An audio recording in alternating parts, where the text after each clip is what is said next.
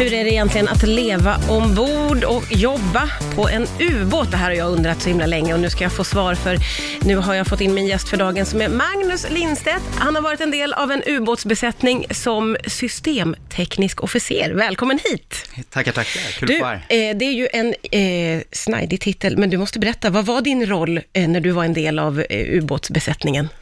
Min roll, det var ju att eh, se till att ubåtens eh, datorsystem eller elektroniska system funkade. Så att det var radar, sonar, eh, stridsledning, alla sådana här liksom, datordrivna grejer. Viktiga grejer hör man ju. Viktiga Du hade en viktig roll ombord på ubåten. Jajamän. Får jag börja med väldigt basic, för för de flesta av oss så är det här en värld som man inte känner till alls.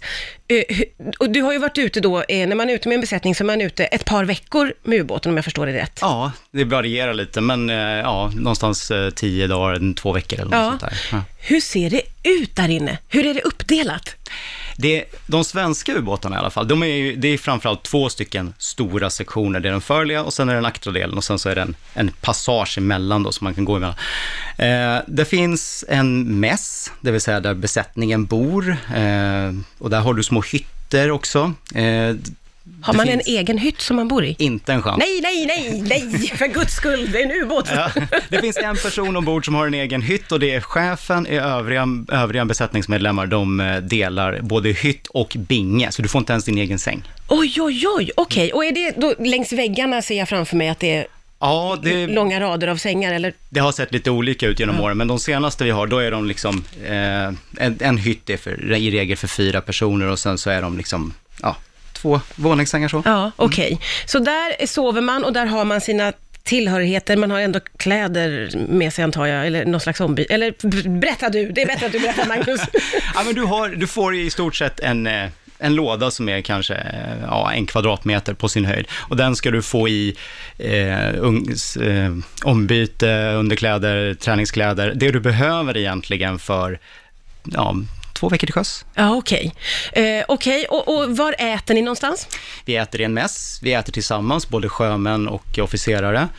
Den, eh, där får man plats, jag tror man får plats ungefär 12 stycken åt gången och då får man sitta tillsammans och äta väldigt så kompakt. Ja. Jättetrevligt och det är väldigt bra mat också ska jag säga, för vi har några av de bästa kockarna i marinen. Det här har man ju sett, om man har sett på film, så har man förstått att det är viktigt med maten för att liksom, ja, särskilt under så här prövande omständigheter, att det blir väldigt, väldigt viktigt för alla. Att det är bra mat. Jajamän.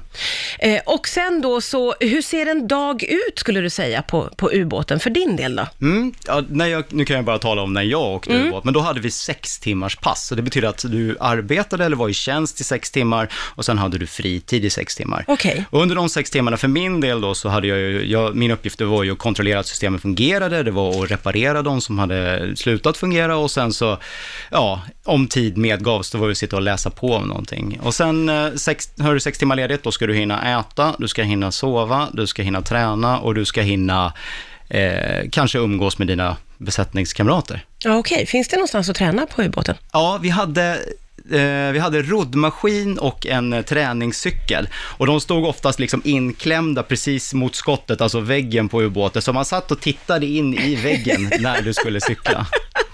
Så otroligt speciellt.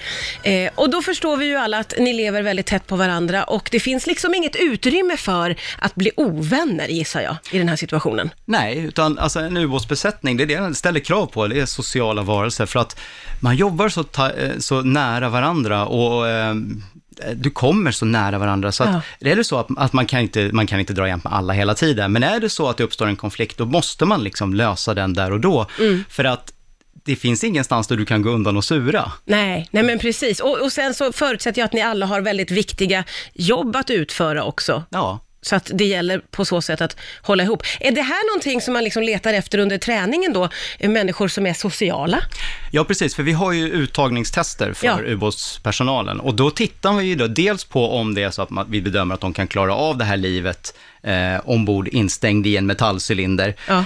Eh, och också då hur de fungerar i grupp. Är de sociala varelser? Är de liksom, eh, eller är det så att de, har, de uppvisar ett, ett arrogant beteende då som kanske Mm. gör att det kommer bli svårt att samarbeta? Då kanske det är så att vi tittar, hittar en annan plats åt dem där det skulle fungera bättre.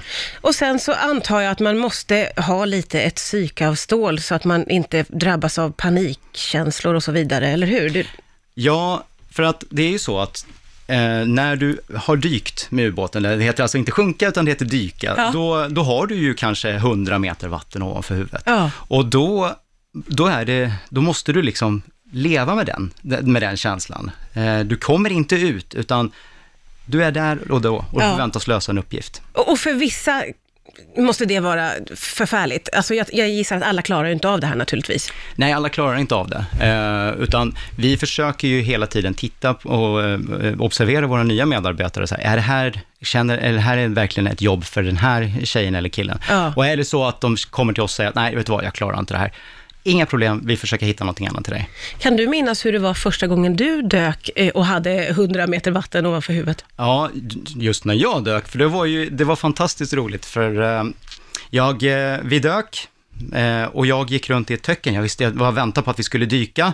Så jag satt och höll i mig i bordskanten och, och så väntade jag på att få höra liksom signalen, jag började vänta på att det skulle luta. Så jag satt där i, i ungefär en och en halv timme och så till slut så kommer min chef och bara, du vad gör du?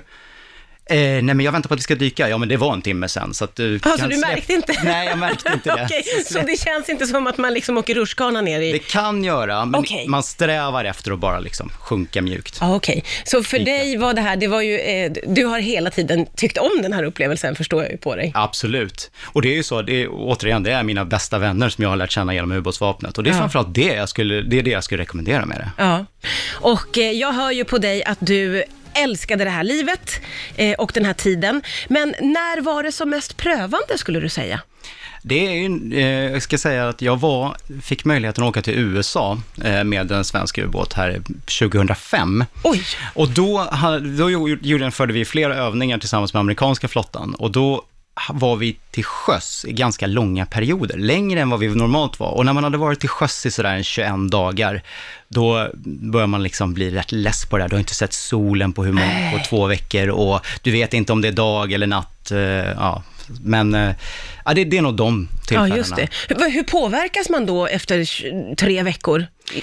Eh, Ja, alltså du blir blek. Ja. Eh, och som jag sa tidigare, det är fantastisk mat, så att om du inte aktar dig så kommer du växa, eh, växa i Ah, färdriktningen. du får sitta i den där roddmaskinen mycket. Eh, jajamän. Ja. Du, eh, vi eh, går ju igenom någonting väldigt unikt nu alla eh, i och med det här eh, coronaviruset. Och då är det väldigt många som både sitter i karantän, som ju absolut inte får lämna hemmet, och som liksom är isolerade. Och det är ju väldigt prövande för många som inte är vana vid det. Vad har du för tips att ge till de som just nu är isolerade i sitt hem? Mm. Alltså jag skulle börja med att säga att jag är, alltså det, alla har ju inte den förmånen att de får faktiskt eh, sitta i karantän tillsammans med någon. Nej. Utan eh, eh, framförallt så skulle jag ju, ja vad ska man säga, det, det är det tipset jag kan ge, det är till de som har den förmånen att faktiskt sitta i karantän tillsammans med någon. Och det är ju så, precis som jag var inne på, att det här ubåtsbesättningarna, det blev ju mina bästa vänner. Och anledningen till det, det var ju egentligen att eh, vi hade inget Netflix, vi hade inget, eh, inga smartphones, utan när du drar luckan ombord på ubåten, då är du där nere. Ja. Och då måste man liksom på något sätt sysselsätta sig. Och då gjorde vi det genom att lära känna varandra. Vi spelade spel, vi hade inte en telefon som liksom pockade på uppmärksamhet hela tiden. Så att mitt tips det är egentligen, lägg ifrån dig telefonen och lär dig ha tråkigt och, och umgås med dem som du faktiskt sitter i karantän med. Det där är ett väldigt fint tips, för då kan man också se det som en möjlighet faktiskt, att få liksom lära känna varandra ännu djupare. Ja, under alla omständigheter Under ska jag alla säga. omständigheter, ja. Ja. men verkligen. Jag ska säga det att det finns eh, några bilder på hur det ser ut inne i ubåten på vårt Instagram. Du går in på Instastoryn så kan du kika in där. Det här var ju så vansinnigt spännande. Tusen tack Magnus Lindstedt för Tack att du kom hit idag. You're saying that we fight too much.